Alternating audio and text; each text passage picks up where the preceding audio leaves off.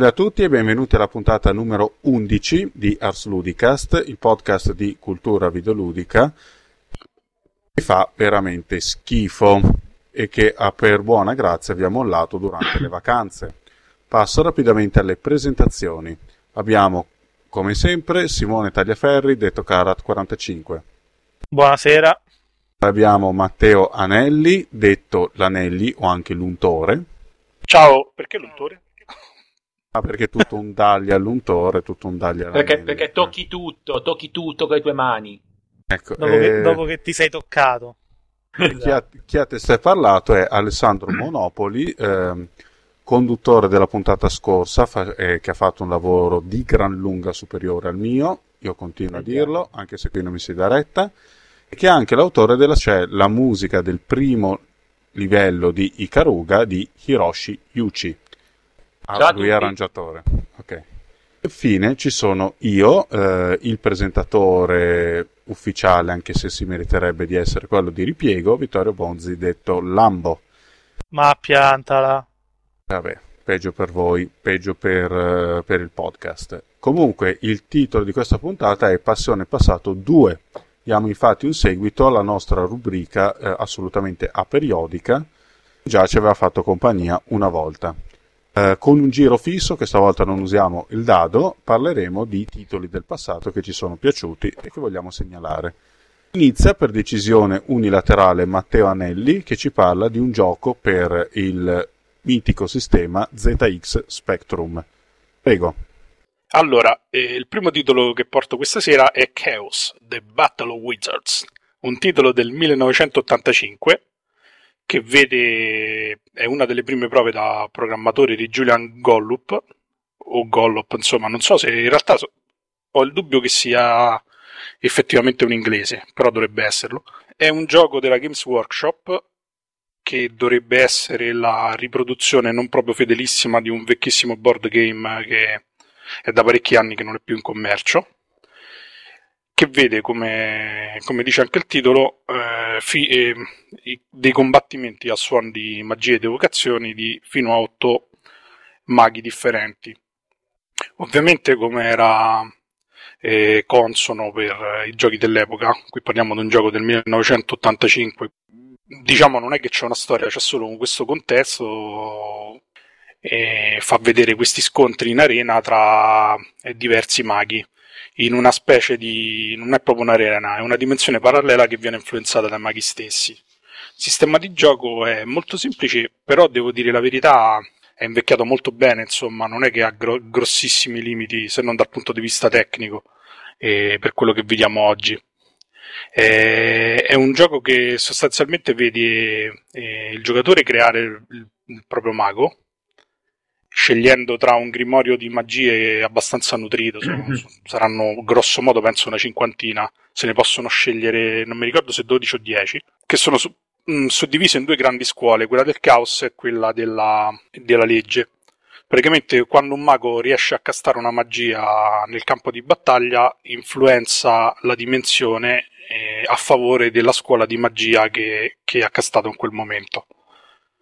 E ovviamente le magie hanno delle, come si chiama, dei livelli di difficoltà. E quindi ovviamente all'inizio della partita castare una magia del caos o della legge con un livello di difficoltà molto alto è molto difficile, però dopo che l'arena in qualche modo è stata polarizzata verso il caos o verso la legge diventa più facile. Tutte le magie di evocazione, ovvero quelle che riguardano i mostri e gli oggetti, perché all'inizio l'arena parte che è totalmente vuota, ci sono solo i maghi. Ri- Ricorda un po' Arcon, se vogliamo, dal punto di vista eh, dell'interfaccia utente. E I maghi possono castare anche de- degli ostacoli veri e propri, come ad esempio de- degli alberi. E la cosa particolare del gioco è che in qualche modo ci si vede anche quello che era la preistoria di, di XCOM. Perché i maghi, hanno, i maghi e tutte le creature che evocano hanno dei punti azione che devono spendere. Eh, quindi possono attaccare o muoversi. E poi c'è tutta una serie di statistiche che sono quelle solide eh, che, che G- Gollop poi userà un po' in tutti i giochi. Quindi abbiamo statistiche d'attacco, difesa e la resistenza a determinati tipi di attacchi da parte di determinati mostri.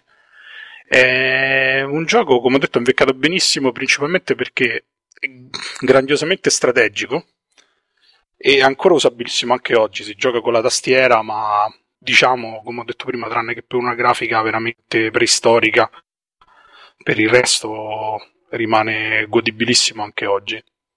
Sì, Anelli, io ho da farti due domande su questo Sì. titolo.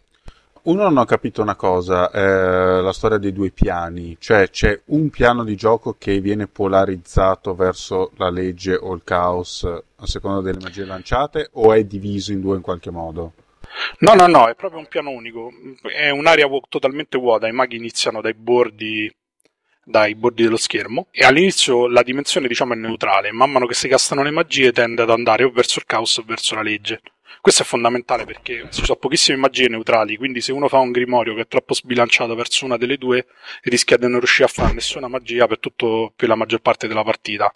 Poi c'è anche un altro discorso che mi sono dimenticato di dire. Quando si evocano le creature, e le creature si possono evocare come esseri illusori. In quel caso la magia funziona sempre, ma ogni mago ha un'azione che è disbelieve e facendola su, su una creatura, se questa è illusoria, la uccide istantaneamente.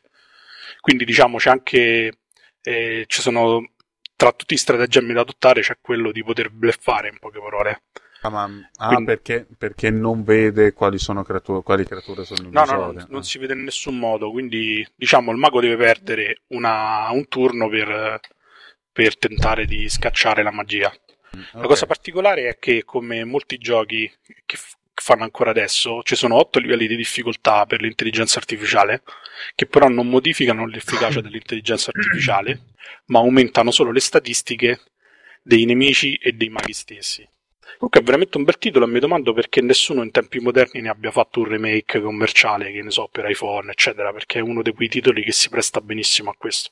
Ecco, a questo si lega la mia seconda domanda. Eh, il gioco originale della Games Workshop eh, prevedeva l'uso di miniature. Che io ricordo, in realtà no. Cioè era tipo un gioco da tavolo di quelli vecchio stile, proprio pen and paper. Ok, allora mi è tutto chiaro. Perché- non... No, è chiaro, siccome non possono svenare gli acquirenti eh, facendoli comprare Hanno 80 smesso- miniature da dipingere, hanno smesso di ripubblicarlo e non ne faranno mai un remake Beh, neanche del gioco elettronico. considera che, che questo forse per data, io mo, mh, non è che ricordo benissimo la storia ludica della Games Workshop, ma penso che predati eh, tutti i giochi, quelli che- per cui noi siamo abituati a conoscere la Games Workshop. Qui era ancora quando era orientata sul wargaming e sui giochi da tavolo di carattere normale, insomma. Cose che non rendono un cazzo, abbiamo capito. Eh, lasciano troppi soldi nelle tasche dei poveri giocatori. Comunque, eh, direi se nessuno ha niente da chiedere di passare al prossimo. Vi parla Karat. Si tratta di un titolo per il rivale dello Spectrum, il Commodore 64, che come vedrete sarà un po' il sistema che dominerà questa puntata. Prego.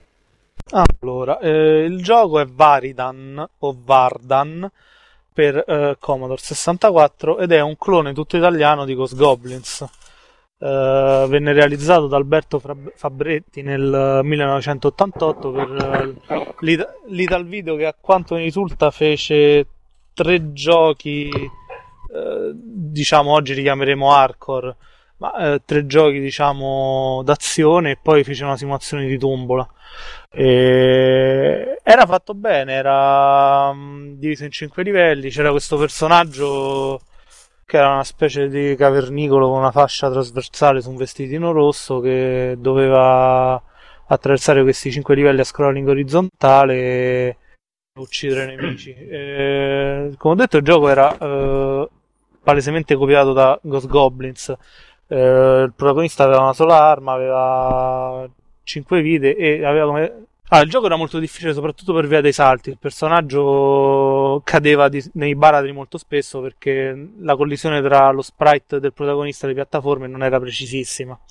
E la curiosità è che fa- eh, Frabetti ha realizzato un altro gioco successivamente per la Genius, questo del 1990, eh, che era un altro clo- eh, clone di, Ghost- di. Eh, pur essendo realizzato meglio dal punto di vista tecnico, dal punto di vista del contorno e delle, mh, delle situazioni di gioco, anche, de- anche nel level design, era peggiore perché aveva una difficoltà estremamente maggiore dovuta a un posizionamento dei nemici abbastanza folle, diciamo così. Eh... In che senso? Ma no, uscivano un po' da tutte le parti, erano... era difficilissimo, erano posizionati in modo tale da punire il giocatore in continuazione, cioè dovevi impararlo veramente a memoria, no? non potevi fare niente, cioè non, non avevi libertà di iniziativa, mentre Varidan diciamo che nei suoi limiti eh, era più abbordabile, era più giocabile. No, spiegami effetti, una cosa. Um, dimmi. No, eh, perché qua vedo un'incertezza sul titolo che è Varidan o Varidian. A cosa è dovuta questa incertezza? Guarda, eh, non lo so. Nella schermata dei titoli c'è scritto Varidan. Ah. Però, Però a volte è Varidian. Eh, c'è chi lo conosce anche come Vardan. Anche come... Ah. Quindi si tolgono vocali a scelta e comunque si gioca. tolgono le I. Sì, eh, per esempio la, la, colonna sonora viene distribuita col... cioè la colonna sonora, la versione SID, cioè viene distribuita come Vardan. Se cerchi il file eh, Vardan, lo, se vuoi te lo trovo, mettiamo anche il link che tanto è distribuita gratuitamente, quindi ah, possiamo sai, anche mettere il link. Forse su... perché il fenomeno delle cassette pirata non è che c'era solo da noi, eh questo essendo un titolo italiano probabilmente all'estero è stato distribuito di straforo e quindi come si usava all'epoca c'era una semplice traslis- traslitterazione del titolo di base. Che questo sicuramente, insomma. E niente, se avete qualche domanda... Eh... Ma eh, io...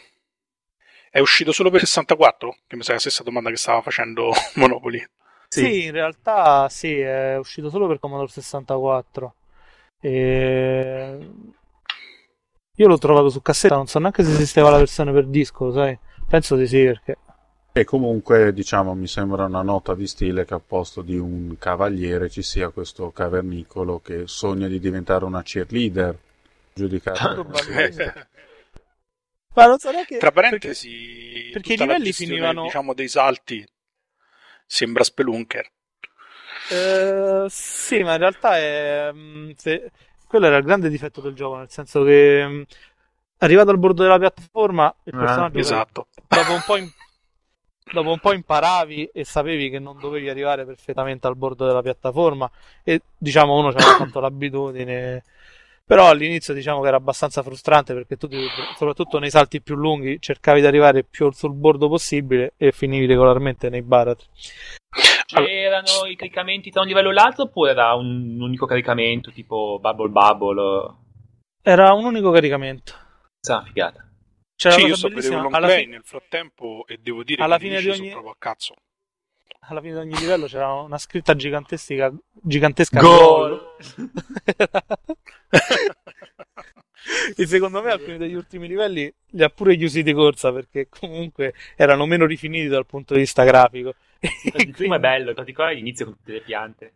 No, eh, graficamente è spettacolare, ma sembra quegli, quegli sparatutri messi random, perché non c'è proprio un, un minimo di coerenza per... su come no. sono popolati i livelli. Sì, anche segnala... cos'è quel, il, quel, primo mini boss che c'è? Cos'è? Tipo un, uh, un elfo? Cos'è? No, non è, in realtà non è neanche un boss, è un coso che fa avanti e indietro continuamente, perché è una specie di troll. Dai, facciamo un sondaggio fra i lettori. Secondo voi quel Cosa è? Un trollo, un elfo? un elfo ciccione o un... E ah, abbiamo io... segnalato perché sono molto affezionato a questo gioco, nel senso che lo comprai originale per Commodore 64 su cassetta. Ricordo ancora al negozio a Via Menia Grecia c'era un, uh, uno dei pochi uh, negozi videogiochi specializzati di Roma. Via Magna Grecia 71, ci andavo con l'autobus a 12 anni dicendo a mia madre che andavo in chiesa e, e poi effettivamente che poi effettivamente chiesa, negozio di videogiochi per un videogiocatore stiamo... e c'era affezionatissimo perché era poco, era poco conosciuto poi sai eh, era italiano. All'epoca speravo in grandi orizzonti dello sviluppo dei videogiochi in Italia anche se ero piccolo insomma. Erano proprio altri tempi. Eh, beh adesso se nessuno ha nulla da chiedere io interromperei visto la nostra furia iconoclasta verso il Commodore 64 non vorrei che qualche appassionato ci, ci minacciasse di morte comunque in realtà restiamo sul Commodore 64 perché minaccia sicura al 100%. Sì, No, però- non lo faccio. Ah, sì, però magari Aspettate, questa- avete, detto, avete detto Commodore 64 e avete riso. Come fate a ridere dopo che uno ha pronunciato la parola Commodore 64? Evidentemente abbiamo visto uno screenshot e, e ci ha fatto ridere una tastiera con dentro il computer. che risate. se si fa ridere i polli. No, dicevo, magari cambiando titolo si smetteva di ridere e quindi ci guadagnavamo Ok. un posto in purgatorio. Tutto qua. Eh, no, comunque tocca al Monopoli che ci parla di un grande classico per questa macchina, il classico di Manfred Trenz, Turrican. Prego. Allora. Turrican, vediamo un po'. Incominciamo con qualche ricordo. Anelli, pentiti. Vergogna. No, in, in passato io ho scoperto prima Turrican 2. Scusate, c'è un po' di tosse. E, e poi Turrican. Praticamente questo qui, questo titolo è uno di quelli che mi ha fatto sbottare più di altri titoli. Mio Dio, ma questa grafica non potrà mai essere superata. Ma Strano. Non l'hai mai infatti. detto. ma ben donde perché in questo caso veramente Turrican era eccezionale su Commodore 64 e, mm, ah, non, non so niente della storia di questo gioco perché io quando l'ho comprato boh, non so neanche ce l'avevo il manuale l'avrò buttato via. So che c'è, c'è questa sorta di robot che deve andare deve attraversare questo livello e questo livello è pieno di cattivi e questi cattivi vanno, vanno ammazzati secondo in tutti i modi possibili. E a me se mi ricordo che da, da bambino lo, lo- lo giocavo e c'era dentro si poteva ammazzare i nemici in tutti i modi che si potevano ammazzare in tutti, in tutti gli altri platform sommati assieme. Per esempio si può saltare in testa come in Super Mario gli si può sparare come in Contra eh, si può diventare delle pallette rotonde come in Metroid e queste pallette rotonde possono anche mollare giù le bombette proprio come in Metroid. In più Uh, di interessante tecnico c'è lo, c'ha lo scrolling a otto direzioni, pazzesco, il Commodore 64 è incredibile, con questi livelli giganteschi in cui trovate pieni, pieni di segreti, addirittura sempre come in Super Mario, nel punto giusto si, si trovavano dei blocchi pieni di bonus, si potevano ottenere sia saltandogli da sotto, sia sparandogli, questi buttavano fuori un milione di bonus. E, Ovviamente questo andava un po' contro la, la questo gioco è chiaramente fantascientifico, c'è sto robot che va in giro a ammazzare i robot. Che poi in realtà io credo fosse un tizio in armatura potenziata, ma non... Sì, Potrebbe in anche essere quello. In realtà, se. ehm, Sì, guarda la copertina poi- centrale. ri- no, ringrazio Joe Slap per la scoperta perché l'ho ci ho giocato Esatto. un milione di volte. L'ho finito un milione di volte. Solo che non mi ero mai fermato a guardare oltre la schermata dei titoli. Se uno aspetta per qualche secondo la Mezz'ora, sola dico. schermata dei titoli, pa- partono una serie di vignette che raccontano la storia di, Tur- di Turrican. Di Eh, Turgican. Eppure fake, cioè, Turrican ha creato un sottobosco di make, soprattutto provenienti dalla Germania, che è pauroso. Spaventoso. Che bel- Tra cioè, cui al- Credo che l'ultimo sia Hurricane per PC, che ci ho giocato anch'io, Che è tra stu- l'altro. Eh. che è bellissimo, tra l'altro, realizzato da un gruppo tedesco, i Poche 52382, una cosa del genere. Vabbè, Sì, roba così. e... e c'è questo filmato che spiega la storia di Turrican. E che Solo cos'è? È all'inizio del No, però forse gioco. c'era nella versione Amiga e non so se nella versione Commodore 64 ci sia. Nonostante questo, tornando indietro, Comunque dico l'ultima nota, io mi di- Turrican era bellissimo perché potevi giocare a collezionare 99 vite. sì, è vero. Che Sì, era facile ottenere. Sì, alla fine se imparavi tutti i segreti riuscivi ad arrivare a una quantità di vite Sì, smisurata. anche perché c'erano i blocchi Ah, beh, piccoli, quelli giganti. L'altro plagio nella intro che l'astronave de- degli Space Marine eh, di Turrican eh, è la SDF-1 di Robotech. Sì. Beh, se vogliamo la copertina Copiata di Turrican, parapara e messa là. Se vogliamo la copertina, cioè il disegno che c'è nel ret quando si lancia il gioco è la copertina di, King, di Kings of Metal dei Manowar. A parte tutto questo, comunque tornando al gioco, eh, cioè quello che colpiva, ricordo da, mi aveva colpito da, da ragazzino giocandoci, c'erano questi mega sprite giganteschi, tipo tutti si ricordano sicuramente il mega pugnone che c'è nel primo e nel secondo livello. Chi è che, cioè, anche, Sì, anche quello che l'ha prova a costruito, chi è che costruisce un pugno, un pugno volante? Vabbè. E... Beh, se stai a guardare quello, cioè perché fanno i robot con le Eh, gambe? Basta sparare alle gambe e non camminano più, è una Ah, stronzata. Molto bene. Effettivamente. Vedi Guerre Stellari, insomma, quel coglione George Lucas che ha fatto tutte le macchine con le gambe fragilissime. E poi con un cavo vanno giù. Eh sì. E come- Come degli si, elefantoni. cioè, si, cioè, si saranno un po' sentiti i coglioni nell'impero galattico. Comunque, appunto, altra cosa, a parte, cioè, il gioco non era neanche tanto difficile. Ricordo di aver letto una storia, forse di un redattore di The Games Machine, che sosteneva che un suo amico aveva finito Turrican 2 al primo, al primo colpo, cioè mettendo dentro il floppy nell'Amiga, giocato dall'inizio alla fine. Anche la versione Commodore 64 di Turrican 1 non era particolarmente complicata, si poteva giocare, si poteva finire velocemente giocandoci un po'. E Sarà che io sono Mi la ricordo- pippa, però l'ho, l'ho sempre trovato difficilotto Turrican. Ah. No, Eh, dai. Ma tu No, Super no, Mario anche.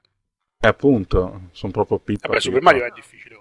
Eh, che cazzo. No, diciamo abbastanza, è un gioco abbastanza cioè, ab- abbordabile, giocabile. E, e aveva i livelli tutti, diciamo, i livelli divisi per mondi, tutti molto diversi l'uno dall'altro. Addirittura ne ricordo uno che ricordava un po', le, ricordava un po' lo stile Alien. Sì, il penultimo. Sì. Poi c'era l'ultimo Sì. che era la torre. Sì. E mm, di Turrican ricordo, ho un ricordo molto buono, anche perché è stato uno dei giochi che ho comprato originale, su cui ho fatto una cosa molto intelligente, ossia eh, praticamente per salvare eh, i record, perché avevo, fa- avevo arrivato avanti, insomma, un sacco di... oh. Avevo fatto un sacco di punti e ho salvato, ho messo il floppy per salvare e cosa ha fatto il floppy? Ha, ha- ha- ha- cancellato tutto il ha cancellato il gioco originale. Ah. Una mossa molto un, ge- un uomo un perché proprio. Basta, una mossa molto non Eh, sì. E infatti, Ma- magari- forse Magari male, hai appositamente, hai appositamente tolto la protezione dal floppy. Ah no, quelli per 64 non ce l'aveva.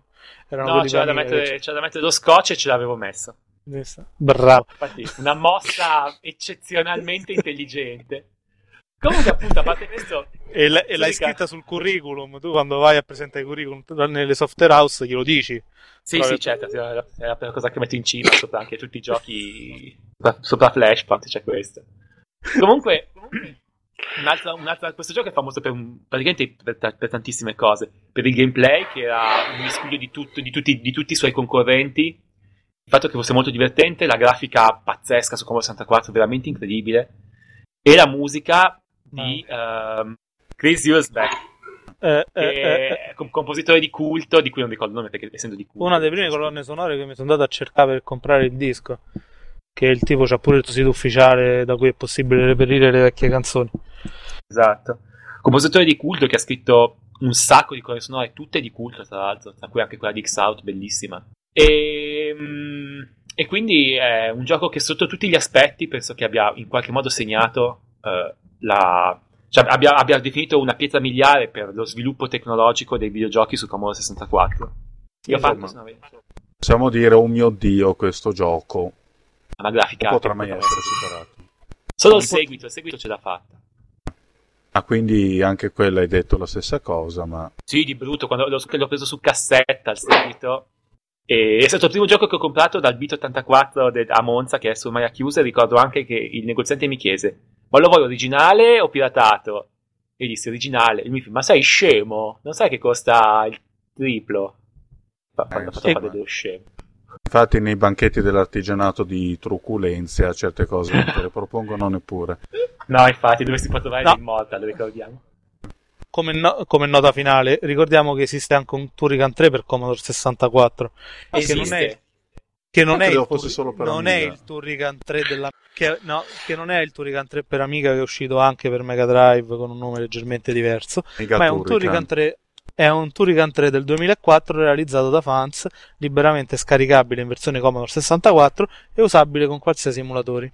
Ah, ma è proprio Ah, un altro fantastico. gioco, non, non c'è il rampino, tutte Se le cose. volete, vi- il link, Beh, no, la- no. No, no, non c'entra Sì, no, è. Turrican. È più vicino. Allora, il Turrican 3 per Amiga era, diciamo, È il classico più. Turrican. No, Aspetta. era più semplificato. Era più Eh, semplificato rispetto Sì, ai tempi, primi era stato, ai tempi era stato coperto di palta, mi ricordo. Allora, sì, sì. sì, perché era Ma- più semplice, era più lineare e c'era meno esplorazione da fare. Infatti c'erano molti meno segreti da trovare e i livelli, diciamo, erano più chiusi rispetto a quelli dei primi due Turrican. Mentre Turrican 3 per Commodore 64 riprende proprio lo stile dei primi due Turrican. E infatti sembra. mm, è più un tributo che un... Aspettate, mo cerco un link e ve... poi lo mettiamo sul, sulla descrizione del sul, sul podcast. post. Ci sono domande? No, Turrican è un grande classico, lascia attoniti non, e non concede domande. Comunque adesso Ok. smettiamo con questo atteggiamento ereticale nei confronti del Commodore 64, almeno per un po', perché Matteo Anelli ci vuole parlare di un grande gioco per PC degli anni 90, un secondo me grande classico della tradizione RPGistica tedesca, un gioco della Blue Byte che si chiama Albion. Prego Anelli. Beh, su Albion eh, c'è veramente, diciamo, tanto da dire, però il tempo è tiranno. La prima cosa che bisogna sottolineare è una delle prime vittime dell'era PlayStation.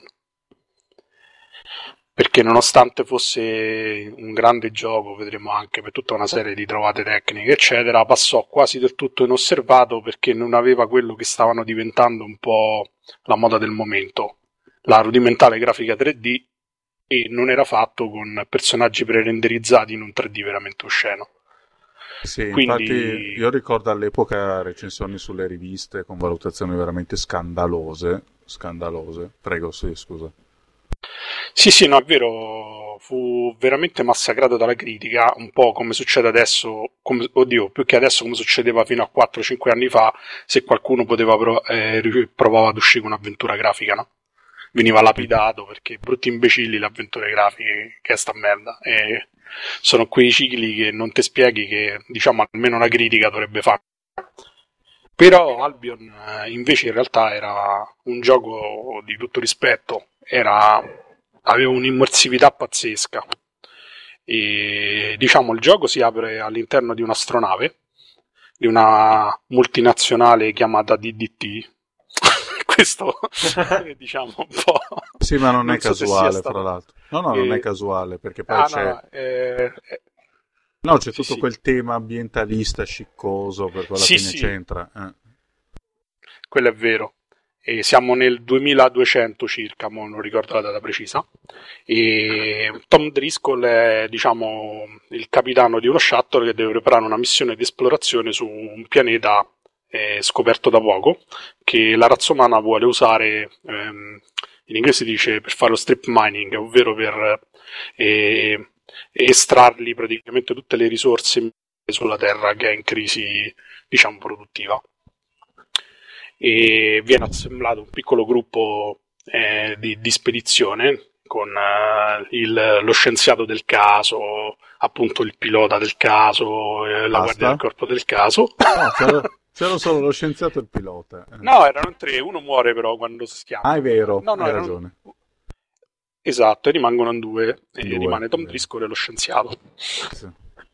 Era, che era Che che come personaggio era una piaga d'Egitto, lo scienziato. Sì, era impossibile. da Era buono, sol- era buono solo a farsi ammazzare. Vabbè. E qui già c'è la prima, c'è la prima cosa che anche per l'epoca, per l'epoca era alquanto rivoluzionario. E dopo appunto ehm, il naufragio dello shuttle che viene in qualche modo, i cui strumenti vengono disturbati, queste tipiche de- science fiction. E Driscoll si sveglia eh, sul letto e si trova davanti un, un'aliena che assomiglia vagamente a un, a un gatto, insomma, sono tipo dei gatti antropomorfi della razza degli Sky, che è in nudo praticamente integrale. E questa è una cosa che se la facevano adesso qualcuno moriva lapidato dopo due secondi, il gioco ritirato tutti gli scaffali. E l'altra cosa bella è che gli il- Sky che il hanno pianeta no- sei tette, tipo. Che il pianeta... e, e il pianeta non si chiama Pandora. No. No, esatto. pianeta No, comunque sì, poi le, le- le Sky hanno sta cosa di tenere la tetta di fuori. Sì. Sì, sì. Che è cosa- Perché se uno screenshot E non mi ricordo se vedo- 6 o 4, mi pare 6 perché dovevano riprendere proprio la fisionomia dei gatti. Ah, quindi Sì, sì. tipo a, a- a tipo 2, cioè tipo 2, 2, 2, 2. sì, bellissimo. Bello.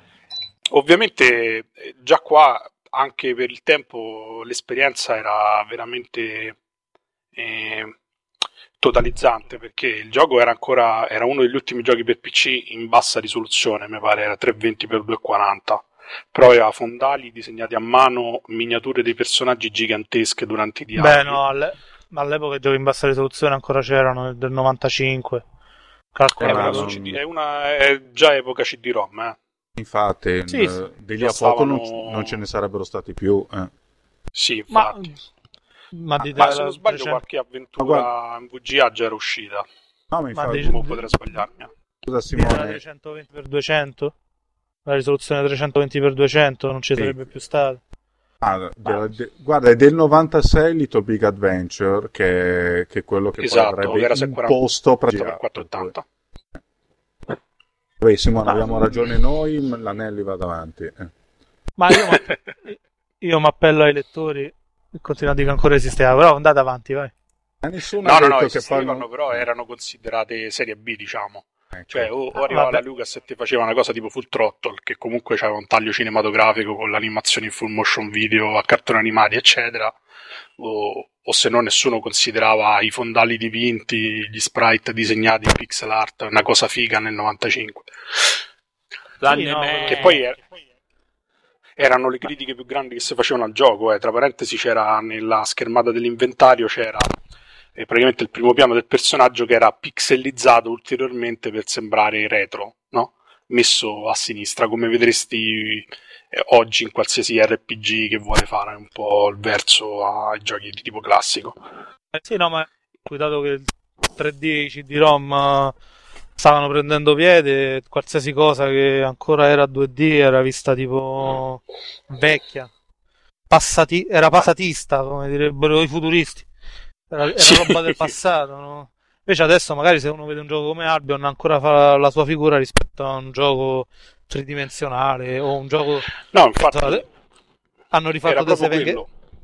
The Seven The Guest Seven per Guest. iPhone fa veramente schifo, insomma, non- Io personalmente credo che in quel periodo ci sia stata una fortissima involuzione nella qualità artistica dei giochi, dovuta proprio al 3D di bassissima qualità e al forzatissimo uso di scene pre-renderizzate fatte coi piedi e la sovraimposizione di personaggi veri che solamente non, non erano tutti professionisti, registrati con i mezzi dell'epoca estremamente limitati. Quindi alla fine la qualità era infima rispetto ai 20x200. Sì, sono d'accordo. Sì, no, fu una stagione, fu una stagione veramente triste. Vabbè, molto, molto pionieristica ma triste, vai, torna.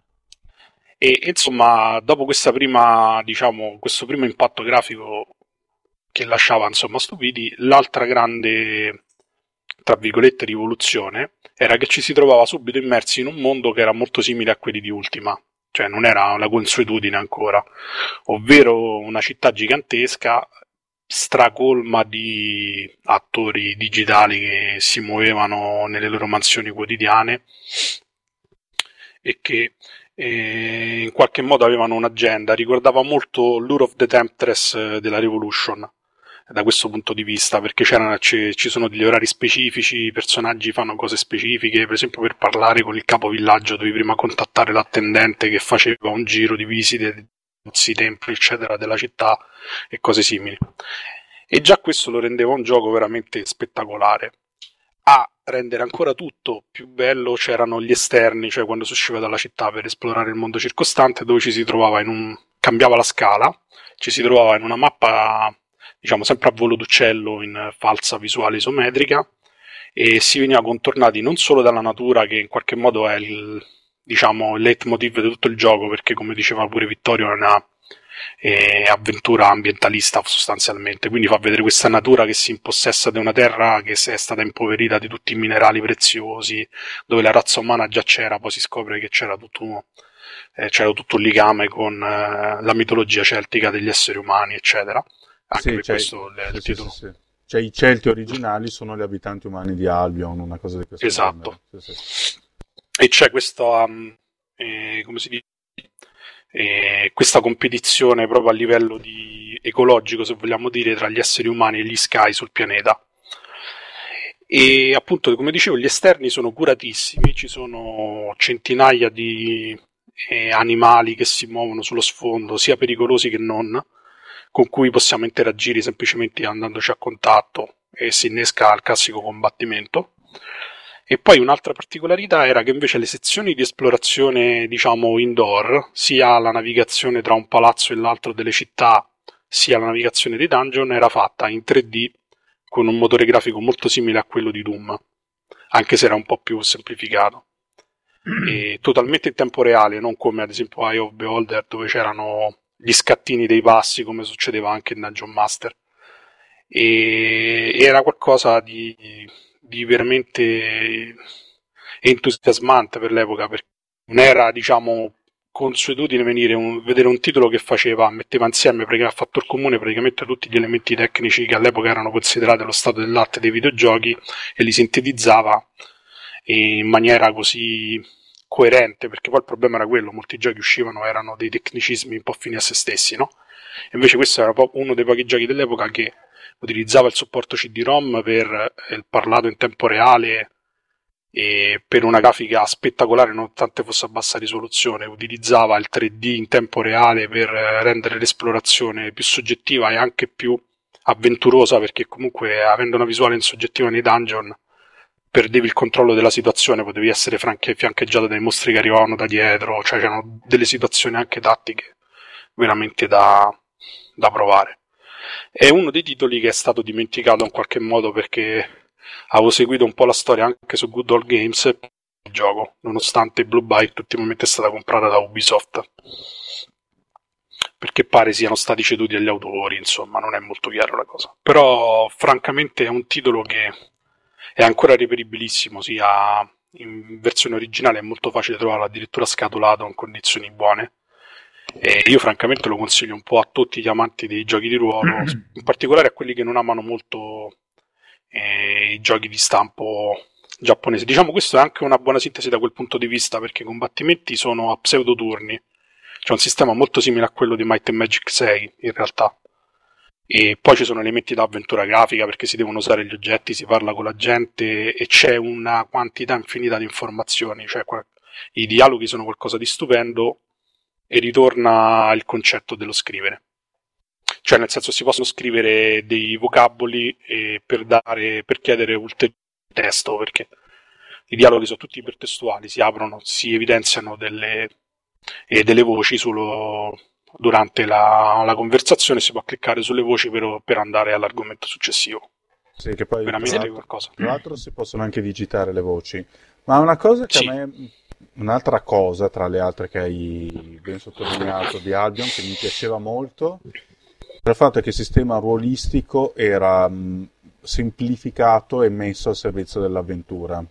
Esatto. Mi piaceva particolarmente il fatto che ti becchi i personaggi che ci sono, con la loro classe, sì. o ciascuno con la propria classe, ciascuno che sa fare il proprio, eh, anche se un, c'era un minimo di margine perché potevi allenare determinate capacità, però per esempio il repertorio di incantesimi, i personaggi capaci di usarne avevano ognuno il proprio. Non, diciamo, non ti fa perdere tempo con le build, con tutte quelle cose, secondo me, noiosissime, che sono tipiche dei giochi basati su Dungeons and Dragons.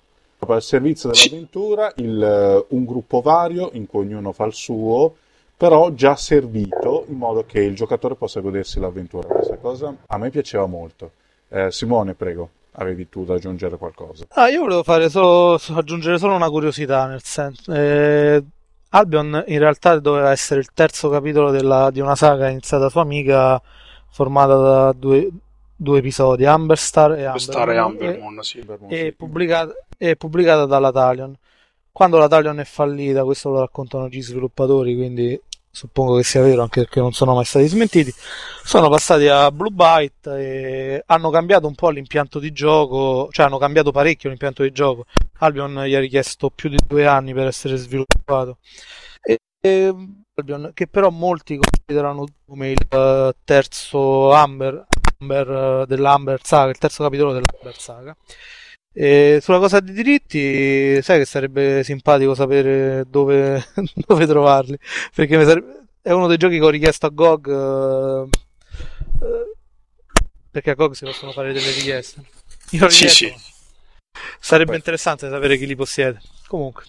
Vabbè, comunque sì, tra l'altro è abbastanza evidente la derivazione perché molti stilemi proprio grafici di Albion sono presi dalla saga di gli Amber, per esempio la mappa è praticamente molto molto simile. Sì, ma anche certi oggetti hanno le stesse icone. Cioè... Sì. Sì, c'è una Ma è lo, ste- è lo stesso team, fondamentalmente. Sono... L'Albion Team era il team che aveva creato Amber Moon, cioè hanno finito uno e hanno cominciato l'altro.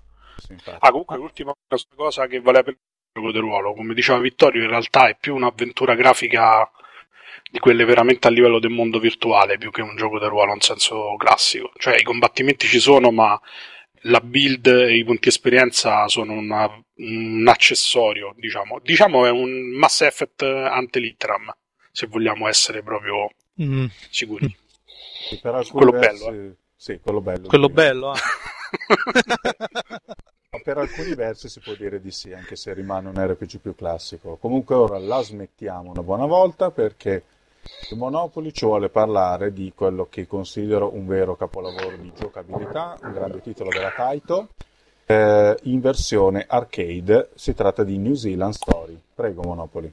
Ok, parlo di Zealand Story, che appunto è un gioco della Taito dell'88. Lo posso dire con, con tanta sicurezza perché ho controllato su Wikipedia. e altrimenti, boh. Non Allora, prima di tutto, ah, è vero perché sennò. Prima di tutto, eh, volevo dire quattro quattro cose. In pratica, questo gioco qua ci giocavo ah, all'oratorio da bambino, all'oratorio feriale, dove praticamente non potevo mai giocarci bene perché ci potevo giocare soltanto nella pausa. E quindi, dopo, appena finiva la pausa, arrivavano so, i catechisti e, e, spegni- ci toglievano le prese della corrente ai giochi. Allora non, non- non potevo mai giocarci tipo più del terzo livello, una corsa sfrenata verso l'arrivo perché poi arrivavano sti signori e ci staccavano via la prete e io diventavo triste. Facciamo le dimostranze contro i catechisti cagacazzi che esistevano in Tutti. parrocchia. insomma. Allora, in, in- in questo gioco eh, l'idea è questa: c'è questo grosso triche- trichecone gigante che arriva e si porta via tu- tutti i kiwi dell'is- dell'isola. E Gli rimane uccelli, soltanto- non le frutta. Sì, sì, gli uccelli, questi, che, que- que- gli uccelli. E quanti doppi sensi. quanti. E allora, in questo gioco i kiwi sono dei- degli uccellini gialli, piccolini, Anche con le scarpe. realtà. No, mica sono marroncini. Che Sì, pe- penso perché questi sono dei pulcini. Infatti, I sono i pulcini Ah, pulcini ok. del kiwi, poi si scuriscono crescendo. Eh, sì. Ah, ok. In questo gioco sono, sono questi pulcini gialli con le scarpe blu.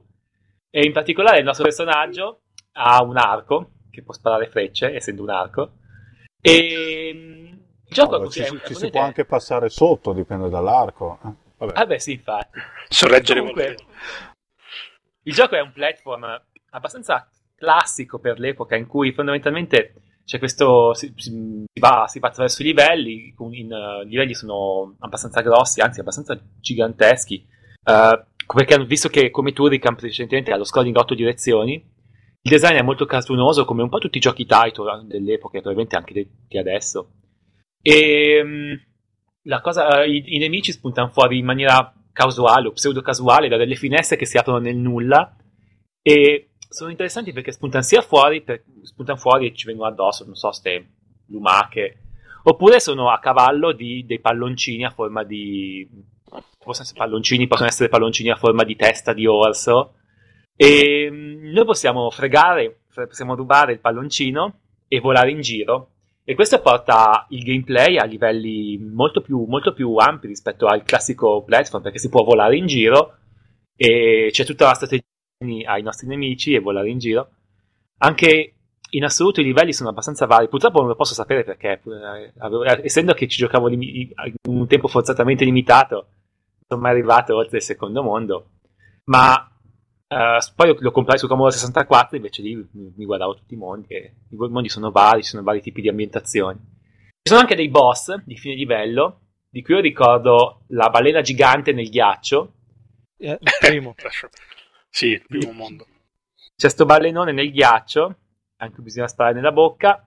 Quando si è sparato nella bocca bisogna entrarci dentro, attraverso il buco attra- attraverso cui respirano le, le balene, di cui non ricordo il nome. Lo spiatatoio. Lo sfiatatoio. Te mangia. Cioè, ti viene addosso e te mangia. Ah, tu entri dentro e poi da dentro ancora combatti. E, Sì, ehm, Schivi e le quindi è- goccioline d'acqua. Esatto, esatto, mi ricordo questo, delle goccine d'acqua. La cosa è, ah, il gioco cosa, cosa, cosa mi piace ricordare? In primo luogo il fatto che sia incredibilmente divertente, è calibrata perfettamente, infatti i primi livelli vanno tranquilli, poi piano piano si imparano le, le tecniche e quindi non si arriva impreparati, non ci, non ci sono mai sbalzi di difficoltà ti fanno trovare impreparato. Penso che a livello di qualità nel, nel tuning della difficoltà sia a livello per, per far capire agli, agli lettori magari più giovani che non ci hanno mai giocato, penso che siamo a livello di Mario Galaxy, a livello di perfezione nel, nella difficoltà. E mm, penso che questo gioco si unisca un po' alla, alla, alla, alla, ai tipi di giochi Taito, tutti puccettosi, tipo Bubble Bubble, Parasol Stars. E, mm, Ma in realtà al finale è... c'è il tricheco che stupra i kiwi. No. Ah, quindi, quindi cambia, c'è, un, c'è una una svolta di... sì, sì, sì, sì. C'è uno spunto drammatico dove... E magari non ce n'è qualcuno che rimane incinta e... Figlio, l'abominevole figlio. eh sì, che poi hanno fatto, ne hanno fatte versioni per qualsiasi piattaforma esistente. Sì, è uscito per tutto. In particolare io avevo la versione per Commodore 64 per cassetta e la cassetta aveva il tipico loader della, della Ocean, perché la Ocean faceva tu, tutte le conversioni le faceva lei. E aveva questo che era carino perché c'era, questa, c'era la musica e mentre faceva la musica si riempiva sullo schermo piano piano la, la copertina del gioco, quindi rendeva meno tedio, un pochino meno tedioso il caricamento. Il caricamento che durava circa 25 minuti e quindi cercava di evitare ah. che, siccome era, che tedioso, esatto, siccome poteva veramente diventare tedioso, ci aiutava a superare il tedio tramite la bella musica che Poi, ma leggere un male... libro, vabbè. Eh. Esatto, leggere un libro. Secondo me è anche in scala esatonale, quindi Comunque dei, cioè, cultura, cioè, cioè, suppongo tu abbia esclamato, e... suppongo tu abbia esclamato, oh mio Dio, questo caricamento non potrà mai essere superato. Allora, so, per 60, 64 no, ma in sala giochi sì. In sala giochi dissi mio Dio.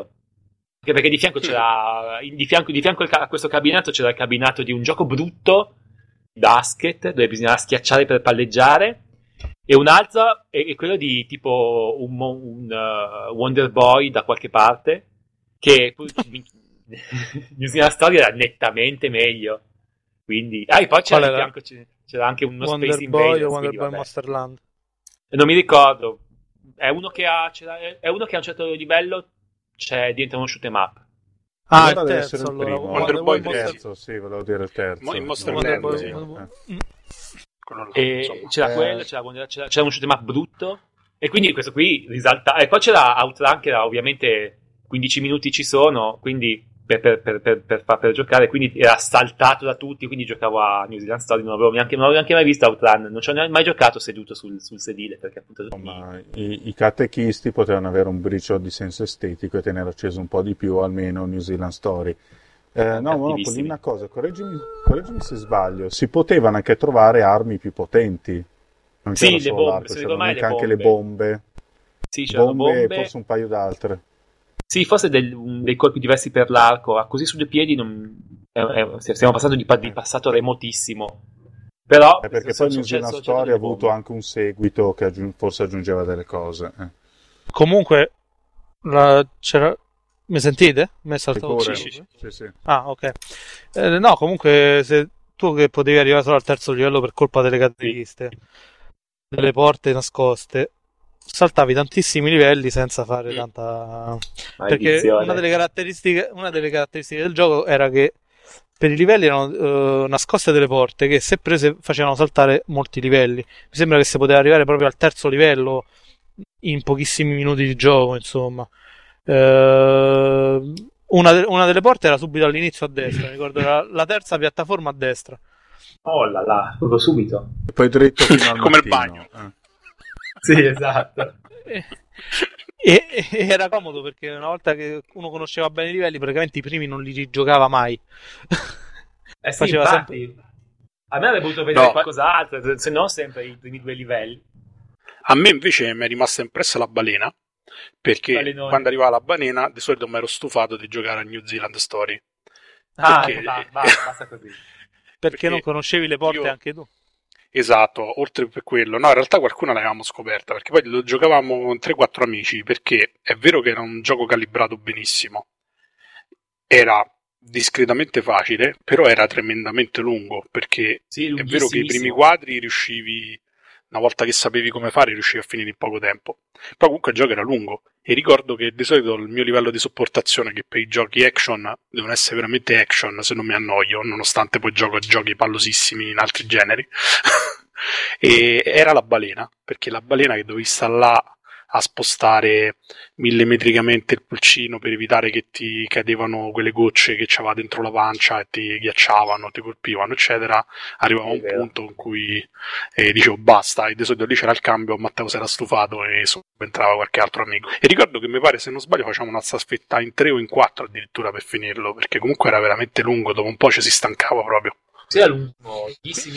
Quindi non siete mai arrivati all'ultimo tricheco. No, no, ci siamo arrivati, però ci arrivavamo alla staffetta, nel senso che ci cambiavamo, cioè con lo stesso credito a un certo punto si davamo il cambio perché anche, eh, c'era una fatica fisica non indifferente se non usavi le scorciatoie.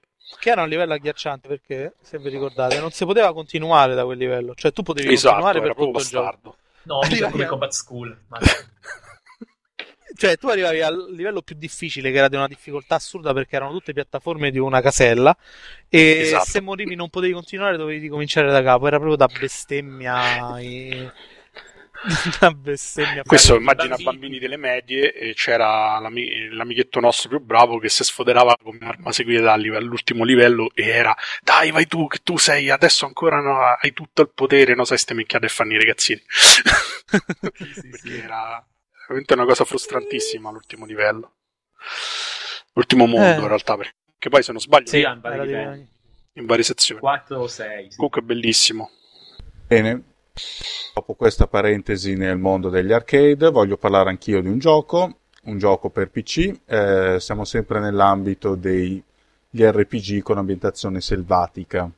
Visto che eh, l'Anelli appunto accennava alla saga di Ultima, io parlo proprio di Ultima Worlds of Adventure The Savage Empire.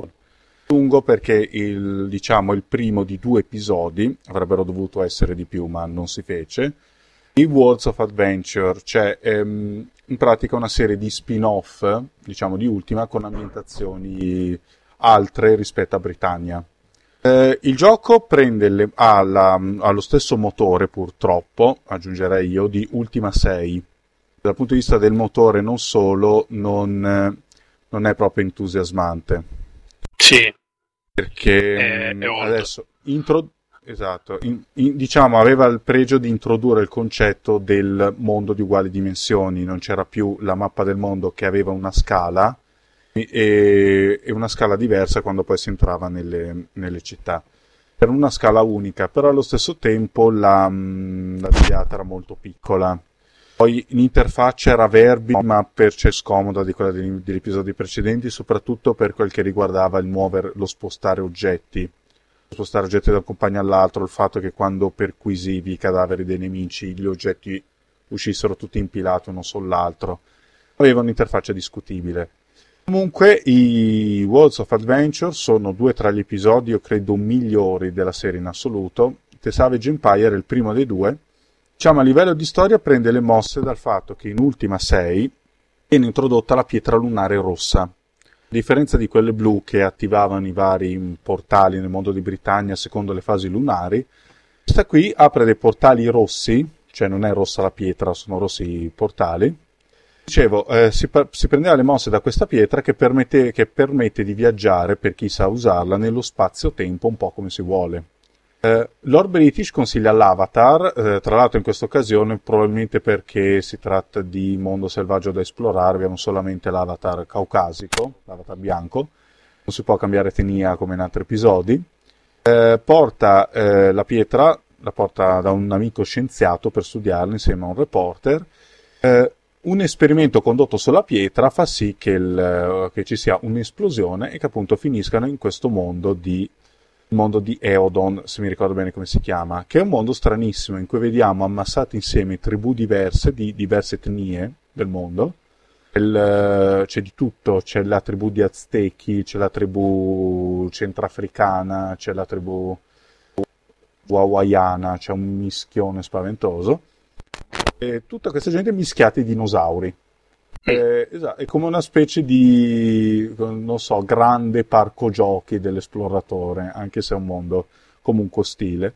E, niente, qui si tratta appunto di eh, Avatar, come si scoprirà, avrà poi il compito di eh, scoprire intanto dove si trovano i nostri eroi che cavolo è successo, mettere insieme una spedizione per mettere d'accordo la tribù, per condurre una guerra contro i Mirbidex, che sono degli uomini formica che eh, rappresentano una minaccia comune, a prescindere dalle rivalità tra, i vari, tra le varie tribù che pure esistono, cercare di tornarsene a casa, sostanzialmente. Poi si scoprirà che il, eh, a quel punto inizia la selva dei riferimenti, ultima è sempre piena di riferimenti molto ironici. Eh, alla fine si scoprirà che appunto questo mondo è una regione della Terra che è stato incasinato dall'uso della pietra nera, o dall'uso della pietra, eh, della pietra lunare, un uso fatto dal professor Spector, che non è altro che il dottor Spe- che è Warren Spector, il famoso game designer del System Shock.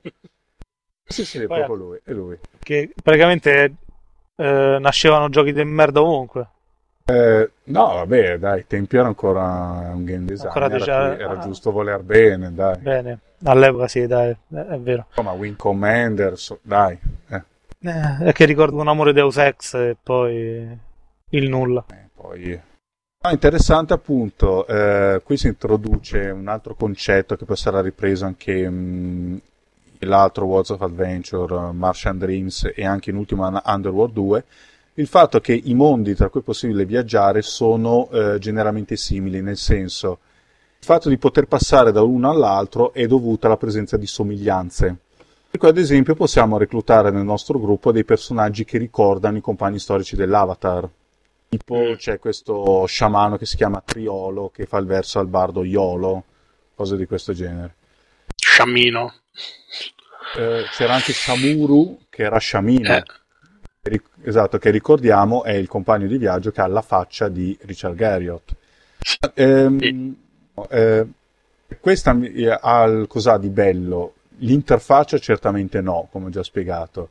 Eh, ha di bello che semplifica diverse cose, eh, per esempio la magia, c'è una magia totemica molto semplice che può essere usata solamente da Triolo, eh, ci sono elementi interessanti nella forma della necessità di costruire artigianalmente ordigni. Ad esempio, occorre una ricetta, mettersi a un tavolo e preparare le granate, preparare anche armi da fuoco. Eh, a tutti questi motivi di interesse, l'esplorazione libera, che è un classico della saga di Ultima, eh, questa ambientazione esotica e purtroppo poco sfruttata, diciamo con, eh, anche con, questa, mh, con questo spirito volutamente molto serie B. E, ehm, il fatto così che il, eh, c'è questa fascinazione data dal di ultima per cui noi ci troviamo ad essere l'avatar. L'avatar è veramente un eroe assoluto. Muove in tutte le ambientazioni, risolve tutti i tipi di casini. Eh, insomma, ci ricorda Capitan America di essere l'avatar. Il cap- ma il, è, il capi- il Capitan Tutto, il Capitan Tutti i Mondi di Garriott. Ma un'altra, un'altra domanda che io questo non l'ho giocato, ho giocato March- Marchand Dreams, che è il secondo, però questo no. E ci sono anche qua gli intermezzi. Eh, mh, mm, ci sono anche qua gli intermezzi tipo avventura grafica, cioè dove c'erano immagini diciamo a tutto schermo durante i dialoghi per dare un po' di ciccia alla parte narrata.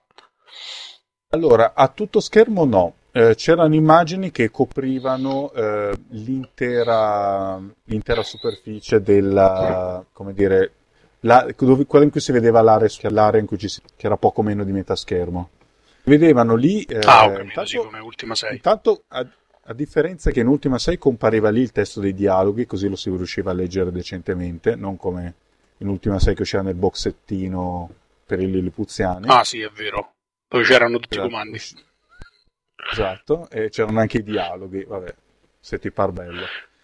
Lì usciva Box con tutte le scritte e uscivano anche, c'erano anche, le, c'erano anche gli intermezzi che erano fatti di, in realtà erano fatti di immagini statiche, con delle regie carine, ma eh, e con delle didascalie esplicative. Mm. Non, non, era, non, erano granché animati. Martian Dreams da quel Sì, sì, mi sa che anche quelle del meglio. Martian Dreams mi sa che erano le animazioni erano pochissime, cioè principalmente erano, imma- erano immagini Eh. statiche tipo quelle della Lucas, con, con alcuni Sì, dettagli era- che magari animati. di- però diciamo la staticità in The Savage Empire è maggiore comunque diciamo nel fare ambientazione è certamente molto più efficace del- degli ultimi precedenti anche perché c'è una cosa, certa c- linearità la, que- la quest già richiede di fare le cose in una sequenza libera fino a un certo punto quindi siamo già non dico lineare quanto Serpentile o persino Ultima 8 ma insomma più eh, organica se mi dicevi? E un'altra cosa era ne- nell'ambientazione ci stanno le- delle influenze howard o è più simile alla letteratura pulp anni 50 americana dell'esploratore che va a finire in mezzo ai selvaggi? Di Howardiano onestamente ci ho trovato eh, nulla. Mm, ok. È un, è un- Perché no, mentre il sostanzialmente- secondo è più ispirato alle avventure di Carter, pensate John Carter, pensavo che anche questo. No, conosco poco, ma non credo, anche perché poi a un certo punto si incontra questa, questa piramide dove ci sono i, questi robottoni Maya, cioè è una grandissima orgia trash, io immagino Garriott che, sia, che ha riso come un matto mentre la metteva insieme, onestamente. Quel punto di vista come ambientazione molto più rifinito, molto- anche molto più denso dal punto di vista dei contenuti Martian Dreams, magari ne parlerò tra qualche eone. Beh, allora bene, se stanno senso- i robottoni e tutte queste cose qua, forse sì, e c'ha più influenze da Barrows, che era l'altro palpista dell'epoca che faceva sti mi- mi- minestroni allucinanti e cose simili. Barrows. Sì, Barrows, eh, ora che l'hai detto, può essere considerato un buon paragone. E comunque io la smetto di dire minchiate sui giochi e passo la parola a Karat che ci presenta l'ultimo gioco della rassegna. Ritorniamo Che non è quello che 64. pensi Ah, non è quello che penso io perché l'hai cambiato in corso No, d'opera. perché volevo allora parlare di un diccelo, gioco- eh. Perché volevo parlare di un gioco bello, solo che mi sono accorto che non abbiamo parlato di nessun gioco brutto fino adesso. Parla di quello, Eh, della, quello, della, quello dell'Atari, del tizio col cazzo che va da, da tipa. No, quello è Pac-Man. No, Pac-Man no. Caster Revenge. allora, in realtà l'idea, l'idea originale era parlare di... Ah, no, giusto, Castles Revenge. Ah, aspetta, l'idea originale era quella di parlare di Vizkid per Amiga, poi però abbiamo detto, vabbè, ma facciamo qualche cosa di monografico sui sensi. Abbiamo, poi det- abbiamo detto niente, hai fatto tutto te da solo. Ho fatto tutto io. E quindi... Parla di sto gioco. Ah. Batman per Batman The Movie per 64 non abbiamo parlato neanche di un gioco brutto e allora rispolvero un vecchio classico di cui ho parlato anche in un retro, crep, retro crep che, sa- eh, che è un picchiaduro per amiga di una bellezza devastante ovvero Dangerous Streets Madonna.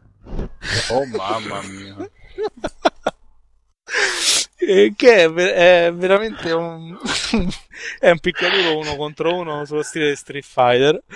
È uscito nel primo periodo dell'Amiga 1200 quindi quando c'era stato il passaggio tra- dall'Amiga 5 dal chip EC- ECS all'AGA e era veramente brutto cioè era possibile selezionare otto personaggi ma eh, disegnati malissimo penso neanche un, un monco con Deluxe Paint eh, che non sapriva avrebbe fatto una cosa peggiore. E la cosa brutta è che era- avevano delle animazioni pessime, ovvero ognuno aveva 2-3 frame d'animazione per. eh, in totale no, forse è esagerato, però diciamo che la media era quella. E praticamente per vincere bisognava premere a caso. Cioè, se il giocatore provava a impostare una qualsiasi tattica, prendeva botte da orbi eh, e non c'era modo di vincere eh, creandosi una tattica o pensando le mosse. Semplicemente si prendeva il joystick, si cominciava a muovere destra e sinistra premendo il tasto a caso. Il personaggio faceva mosse, ogni tanto usciva pure qualche mossa speciale eh, di cui non mi sono mai interessato. eh, non mi è mai interessato conoscere la combinazione per eseguirla perché tanto poi eh, eseguire mosse scientemente era inutile come già detto e premendo a caso e dopo sette scontri eri forte, eri bravo e avevi vinto era veramente disgustoso fondali disegnati malissimo era eh, veramente se volete vomitare prendete un emulatore e fatecelo girare Vabbè, Se io, eh, se io, ma se io ho mangiato qual tanto, è- Qual è Sì. il picchiaduro mista di riferimento che è l'eccellenza? però? Allora, il picchiaduro di riferimento io ce ne ho due in testa in realtà, perché c'è Fist Fight, eh, no, Shadow Fighter eh, e c'era Fighting Spirits, di cui poi qual è, qual è quello italiano di questi due? Fighting entrambi Spirits, erano italiani. E anche- no, sì, erano vero, entrambi anche Shadow- italiani. anche Shadow Fighter. Shadow Fighter molto- era, era del Naps Team e mm, Fighting Spirit, che era più sullo stile SNK, era dei, dei Light Shock. Erano entrambi italiani. E poi c'era, erano anche i Mortal Kombat, che come picchiaduro in sé non erano bellissimi neanche al bar. Diciamo, eh, come nella versione coin up, coin op. Eh, Il primo prova col senno di poi, e il primo col senno di poi era purissima merda. Il primo Mortal Sì, eh, diciamo che coinvolgeva soprattutto per le fatality, insomma, i Mortal Kombat. Però su Amiga erano convertiti discretamente. Mentre, vabbè, i Street Fighter purtroppo erano quello che erano su Amiga e... E poi se vuoi c'è sta una collection di giochi veramente brutti, insomma, no? Ah, scusa cara, scusa Simone, io non capisco una cosa. Cioè mi parli di... Non capisco perché non citi un capolavoro immortale come Body Blows.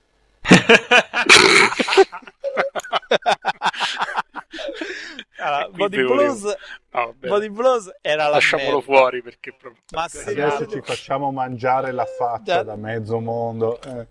Ma no, Body ma ormai è Blows- noto.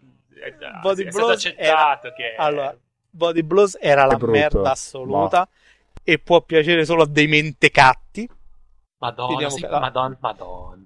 Perché era assolutamente ingiocabile. Ma se volete proprio la merda completa, comprate la versione CD32 che riuniva i personaggi della versione di Body Blows e i personaggi di Body Blows Galactic. Galactic, merda Che era ancora più peggio. merda. E aggi- aggi- aggiungiamo che siccome per, per- per giocare a questa brutta merda che, che stai detto, devo comprarmi il CD32 che è l'aberrazione del demonio.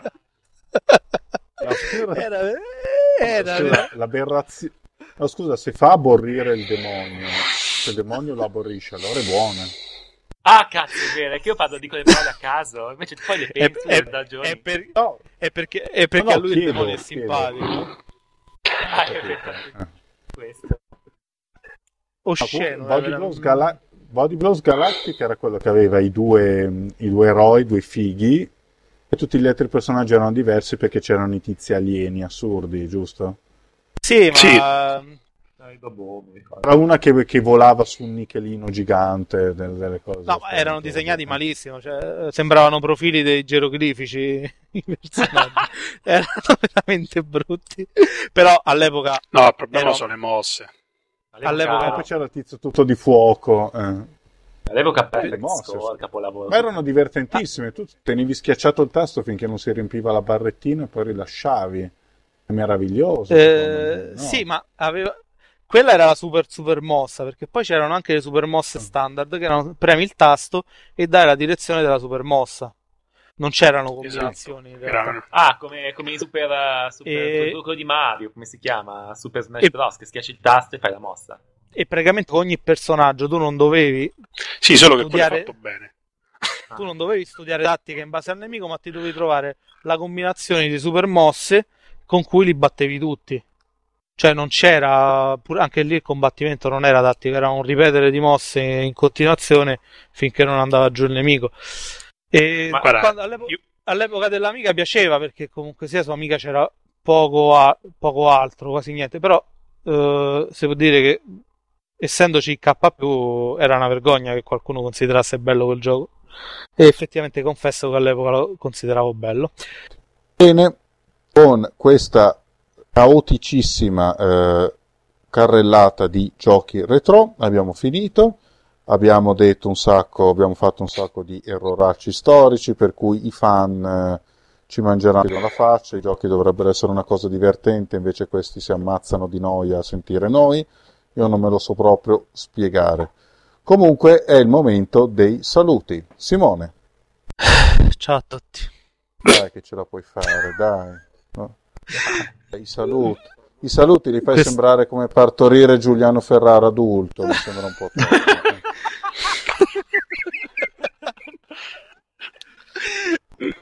No, non saluto nessuno. Basta. Eh, vaffanculo Simone. Anelli, Ciao, ciao a tutti. Procuratevi Albion. A te. che è bello. Albion è bello, procuratevelo. Ciao a te e al tuo gatto sferruzzante. Monopoli. Ciao a tutti e procuratevi Caster's Revenge. Ce l'ha. Capola- capolavoro assoluto. Veramente. Sta bene la sua non, non ci sono parole per descriverlo. Eh. Purezza ludica distillata a piene mani. È proprio Perché l'ambrosia del avete, ri- videogioco. avete riso?